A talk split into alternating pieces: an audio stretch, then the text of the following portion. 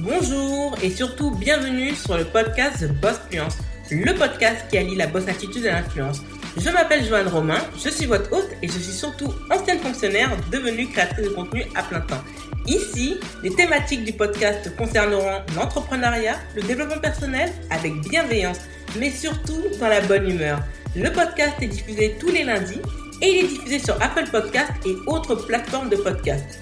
Vous retrouverez les ressources du podcast sur lacreolita.com slash podcast. Bonjour à tous, nous sommes dans le 17e épisode de The Boss Fluence. Nous sommes également le lundi 27 avril 2020 et le sujet du jour concernera la motivation et pourquoi vous ne pouvez pas compter sur la motivation seule? Effectivement, en tant qu'entrepreneur, on est toujours motivé. Ça, c'est quelque chose qui nous gagne. Euh, on est animé par cela. Oui, je suis motivé à faire des choses, motivé à changer, motivé à créer du contenu, motivé à pouvoir proposer des produits, etc., etc. Mais pourtant, la motivation seule ne suffit pas. Et au contraire, la motivation pose des problèmes. Et ça, je vais vous l'expliquer en cinq points. Le premier point concernera le fait que la motivation est une émotion. Le deuxième point vous dira que l'engagement est une constante. Le troisième point parlera de construire des habitudes.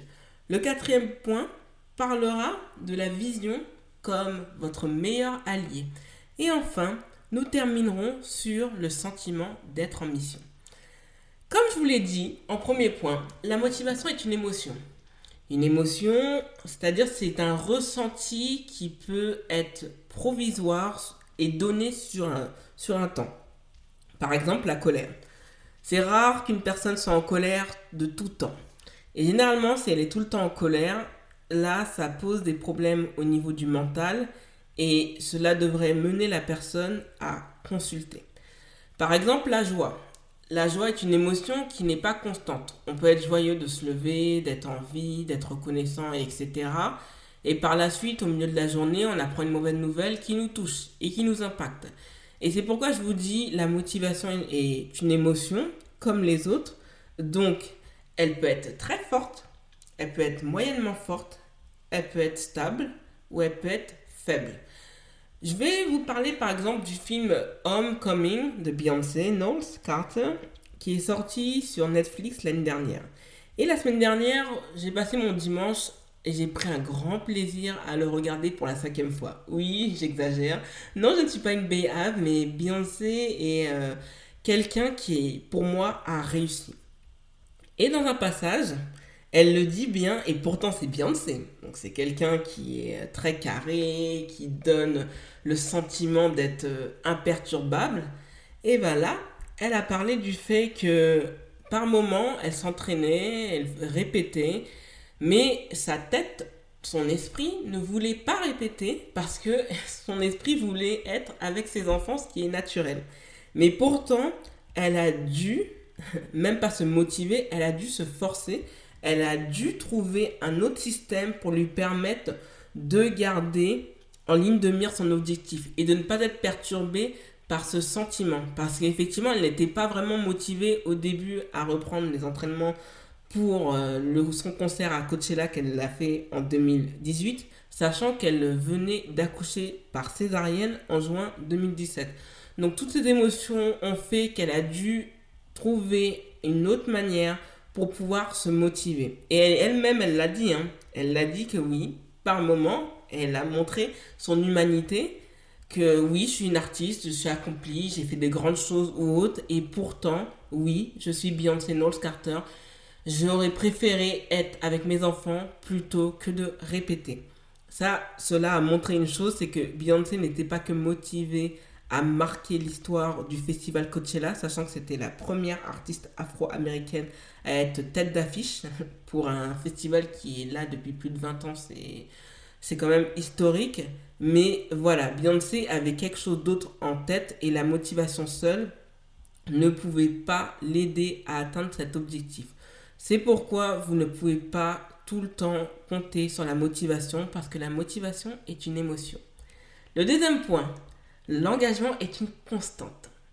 À contrario de la motivation, l'engagement vous permet de rester concentré sur la réalisation de l'objectif à atteindre. Il vous permet de vous investir, d'être régulier, d'apporter de la rigueur, un minimum de substance et un supplément de dynamisme. Ces émotions combinées, qui sont pourtant pas constantes, vont vous permettre de vous engager. Par exemple, un contrat à court terme vous oblige à rendre, par exemple, un travail pour un client, client pardon, à une heure donnée. Par exemple, c'est comme mon programme. Moi, je sais que le mois de mai est le mois de la culture haïtienne. Donc, je sais que c'est quelque chose que je dois préparer longtemps à l'avance. Et eh bien, vous pouvez me croire ou non, c'est un mois que j'ai préparé depuis le mois de décembre. Et le mois de mai arrive la semaine prochaine. Donc, c'est quelque chose que j'ai préparé j'ai mis un engagement, je sais comment la création de mon contenu va se dérouler, donc il n'y aura pas de surprise et surtout je pense ne pas avoir d'absence par rapport au mois de mai 2020, même s'il peut toujours avoir des imprévus, j'ai quand même organisé mon contenu de façon à ce qu'il soit engageant. C'est pourquoi avoir des engagements vous permet d'avoir une constance et vous dire une chose, je sais que je dois faire ce travail, pour tel objectif et que je dois le rendre à un moment donné. Donc c'est pourquoi je vous encourage à avoir des engagements, des engagements avec vous-même, des engagements avec les autres, des engagements par exemple avec euh, vos auditeurs. Moi, mon engagement, c'est de devoir produire un épisode de podcast qui doit être mis en ligne le lundi matin. C'est l'engagement que j'ai pris avec vous. Et par la suite, pour les personnes qui sont abonnées, elles vont, elles le savent. Ah, je sais que le lundi matin, Joanne Romain de The Boss Fluence va avoir un nouvel épisode de podcast. Cet engagement, je l'ai pris avec vous et il me permet de rendre mon devoir et de me dire ah oui, même si je suis fatigué, même si je suis malade, même si je suis en retard, même si on doit être le dimanche soir pour le rendre le lendemain matin, je me dois de rendre cet épisode de podcast disponible le lundi matin. Parce que c'est un engagement que j'ai pris et qui est marqué dans la biographie qui décrit le podcast. C'est pourquoi je vous engage vivement à avoir des engagements. Le troisième point, je vous conseille de construire des habitudes. Les habitudes vous permettent de mettre en place un système, c'est-à-dire une routine qui vous permet de garder la tête hors de l'eau et d'avoir en ligne de mire l'objectif à atteindre. Les routines vous permettent d'être réguliers. Elles vous évitent d'avoir des surprises et surtout, elles vous permettent de garder un supplément de motivation constante. C'est-à-dire que les choses aillent bien ou pas, vous avez une routine.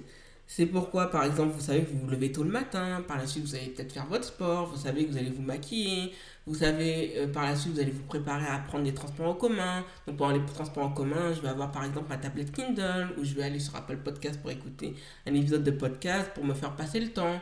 Ou sinon, je vais faire des petites notes, ou sinon, je vais faire ma liste des courses. Donc, toutes ces, toutes ces habitudes, à force de les mettre en place, vont vous permettre de construire un système efficace.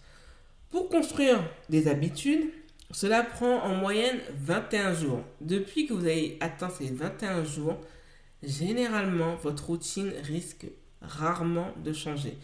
C'est pour ça que les 21 premiers jours sont très importants parce qu'il suffit que vous lâchiez un jour et c'est terminé pour vous. Par exemple, moi je sais que durant cette période de confinement, je fais mon sport le matin. Bon, je vais pas vous mentir, je me lève un petit peu plus tard parce que voilà, c'est un petit peu plus compliqué. Mais je sais que je commence ma matinée par mon sport, par la suite je vais manger, par la suite je vais commencer à travailler, je vais peut-être tourner une vidéo, je vais voir aussi au niveau des templates, activer par rapport à Pinterest, faire des petites Insta Stories, faire des petits tweets, parler par, rarement, même si je le fais euh, sur, euh, sur ma page Facebook, etc., etc. Donc moi, j'ai un système d'habitude qui ne change pas et qui me permettent en fait de pouvoir avoir des temps de repos le week-end sans être stressé. Les habitudes vous permettent d'être émotionnellement pardon, stable et surtout évite de générer en vous de l'anxiété et du stress. C'est pourquoi je vous invite vivement à vous construire des habitudes qui vous sont propres afin de mettre en place un système efficace. Le quatrième point, c'est mon point préféré parce que j'en parle énormément avec ma grande sœur Jennifer. Et c'est de parler de votre vision. La vision est votre meilleur allié. Pourquoi? La vision, visée, elle vous permet de voir à long terme. Lorsque vous lancez un projet entrepreneurial, vous savez que vous ne faites pas cela pour oui, je sais qu'à court terme, voilà, je vais être millionnaire, je vais être euh, sur Forbes, je vais être dans la liste des 30 under 30, qui veut dire je vais être sur la liste des 30 qui ont fait quelque chose de marquant avant l'âge de 30 ans, je vais faire partie des 50 personnalités de mon continent, etc. etc. C'est très bien, c'est louable, mais ça ne suffit pas. La vision, comme l'a très bien dit et expliqué Mark Zuckerberg, cofondateur de Facebook, mais aussi CEO, c'est-à-dire Chief Executive Officer, c'est-à-dire PDG en français, de Facebook INC, qui regroupe maintenant Instagram, WhatsApp et euh, très prochainement un autre réseau social très connu en Inde. J'ai oublié le nom, excusez-moi, sinon je mettrai peut-être dans l'article source liée à cet épisode de podcast. Il l'a dit, justement, lors d'un discours que j'ai entendu et qui m'a marqué, qu'effectivement, il n'a pas tort. La vision est la meilleure alliée parce qu'elle vous permet de voir à long terme ce que vous souhaitez vraiment faire et surtout, elle vous permet de vous garder en haleine jusqu'à ce que vous, ayez réalisé cette vision. Il a également dit que les idées, lorsque vous vous lancez dans l'entrepreneuriat, n'arrivent pas complètement formées et elles deviennent uniquement claires lorsque vous commencez à travailler dessus. C'est pourquoi en fait, quand vous avez une vision, que vous couchez sur le papier, ça je vous invite à le faire parce que c'est très important, ça vous permet effectivement d'avoir un sentiment de prophétiser votre future réussite il faut avoir une vision sur ce que vous voulez faire. Par exemple, moi, je vais prendre en, euh, en exemple le père de Beyoncé, c'est-à-dire Matthew Knowles. Matthew Knowles avait entendu Beyoncé, sa fille, fredonner un air. Et pourtant, sa mère avait dit, mais non, mais en fait, elle, elle chante comme tous les enfants, sauf que son père avait entendu que Beyoncé avait un talent particulier. Et au final, il a suffi que son professeur dans son école convoque les parents pour faire comprendre que non, Beyoncé est dotée d'un talent exceptionnel. Et ce qui se passe, c'est que la vision qu'a eu son père, pour la réaliser, il n'a pas hésité à abandonner un poste très confortable dans l'une des meilleures entreprises aux États-Unis. Alors qu'il était afro-américain, je pense que c'est euh, l'entreprise Xerox qui euh, s'occupe des imprimantes et tout ce qui est papeterie de bureau pour euh, professionnels. Normalement, je ne me trompe pas sur la source, c'est vraiment ça. Et comme Vision, par exemple, il faisait faire des entraînements particuliers à Beyoncé. C'est-à-dire, à, l'âge de 9 ans, il l'incitait à courir pour qu'elle puisse entraîner son souffle de voix. Et ça, c'est important à noter parce que ça veut dire que Matthew Knowles avait déjà en tête que Beyoncé deviendrait une superstar. Et il l'a programmé et surtout il l'a entraîné jusqu'à ce que la vision se réalise. Je vais prendre aussi l'exemple d'un Cristiano Ronaldo dans le foot. Donc Ronaldo a toujours voulu être le numéro 1 dans le foot. Ça a vraiment été sa vision, marquer l'histoire. Et ça, de son petite île de Funchal, à Madère, pardon, la capitale c'est Funchal, c'est de là où il vient. On lui avait fait comprendre que non, euh, limite, il rêvait, euh, que ça n'allait pas vraiment se faire. Et pourtant, il a eu sa vision. Comment a-t-il fait pour pouvoir la réaliser? Il s'est entraîné énormément. Et effectivement, pour être le numéro 1, les autres, en fait, respectent les horaires euh, d'entraînement, c'est-à-dire sûrement entre 9h jusqu'à 17h. Et bien, Cristiano Ronaldo est le premier à venir avant tout le monde et le dernier à partir après tout le monde. Pourquoi? Parce qu'il a cette vision d'impacter et surtout d'être le numéro 1 qui va marquer l'histoire du football. La vision va vous permettre de, des fois, de faire des choses qui vont, qui vont dépasser pour certaines personnes l'entendement. Vous allez être incompris, mais elle va vous permettre aussi de vous sublimer. Et cette façon de voir les choses est commun aux personnes qui ont réussi, qui se sont réalisées. C'est la vision. La vision vous permet d'être dans une constante pour pouvoir atteindre vos objectifs. Et ça, la motivation ne peut pas le faire. La vision peut le faire. Donc n'hésitez pas à rédiger sur papier votre vision pour votre entreprise, pour votre vie, parce qu'elle vous permet de vous projeter. Par exemple, les vision boards sont de très bons exemples pour vous voir réaliser quelque chose d'absolument exceptionnel et qui peut dépasser vos attentes. Nous arrivons au dernier point. Le dernier point, c'est le sentiment d'être en mission. Lorsque l'on crée une entreprise, on le crée parce qu'on a envie de régler un problème, proposer une solution à une entreprise, à un particulier, à une structure associative. On a envie d'être au service des autres. Et ça, c'est quelque chose qui est généralement commun à tout entrepreneur qui se lance. D'avoir ce sentiment d'être en mission. Pourquoi? Parce que quand on lance quelque chose, on ne le fait pas généralement que pour soi, pour euh, quelque chose de narcissique. On le fait aussi pour les autres, pas seulement pour être vu, mais pour que cela puisse servir les autres. Et le sentiment d'être en mission, c'est le sentiment d'être serviable, d'être au service des autres, de faire quelque chose qui peut leur faciliter la vie et de vous aider en fait à produire quelque chose de meilleur en vous, pour votre entreprise, dans votre vie professionnelle, dans votre vie personnelle. Par exemple, je vais prendre mon cas.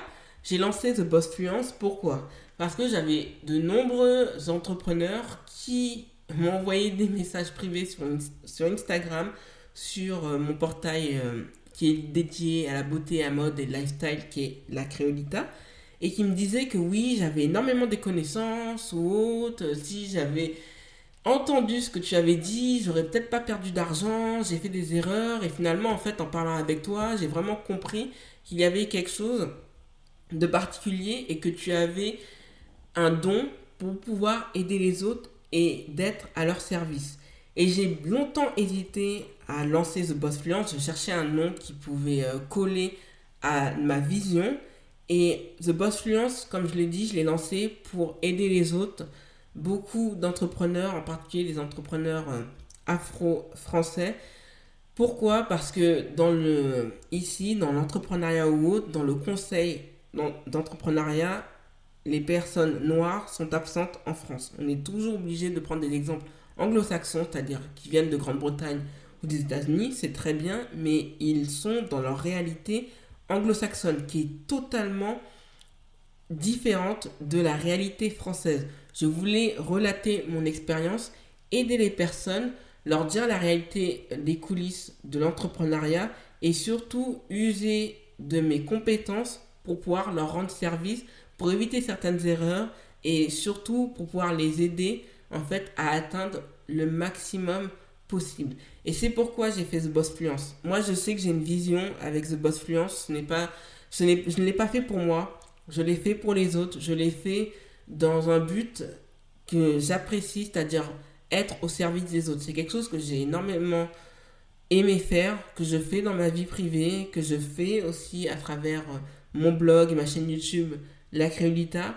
Et dans le côté entrepreneuriat, business tips, mais aussi on va prochainement aussi parler d'argent. Avec The Boss Fluence, c'est ça que j'ai envie de faire. Et créer ce contenu me fait plaisir, je me sens honorée je me sens heureuse parce que j'ai l'impression j'ai la sensation d'être en mission. Et je sens que j'ai ce talent, j'ai ce don pour, euh, pour réaliser ceci. Et effectivement, le fait d'avoir inclus une mission à The Boss Fluence me permet en fait de continuer d'être dans cette constance, de produire un contenu de qualité qui peut être au service des autres. Et c'est ce sentiment qui m'anime et qui est important et ne l'oubliez jamais quand vous avez créé votre, votre concept, surtout votre projet entrepreneurial, vous l'avez fait pour proposer des solutions aux autres. Et ça, c'est un élément à ne pas oublier. Nous sommes arrivés à la fin de l'épisode. Merci de l'avoir écouté jusqu'au bout. N'hésitez pas à vous abonner au podcast Boss Fluence sur Apple Podcast et d'y laisser un avis 5 étoiles. Vous retrouverez l'actualité du podcast sur Instagram et Twitter avec l'identifiant TheBossFluence en un seul mot. Et The Boss Fluence est aussi présent sur YouTube. N'hésitez pas à partager le podcast autour de vous. Merci et à lundi prochain pour un nouvel épisode de The Boss Fluence.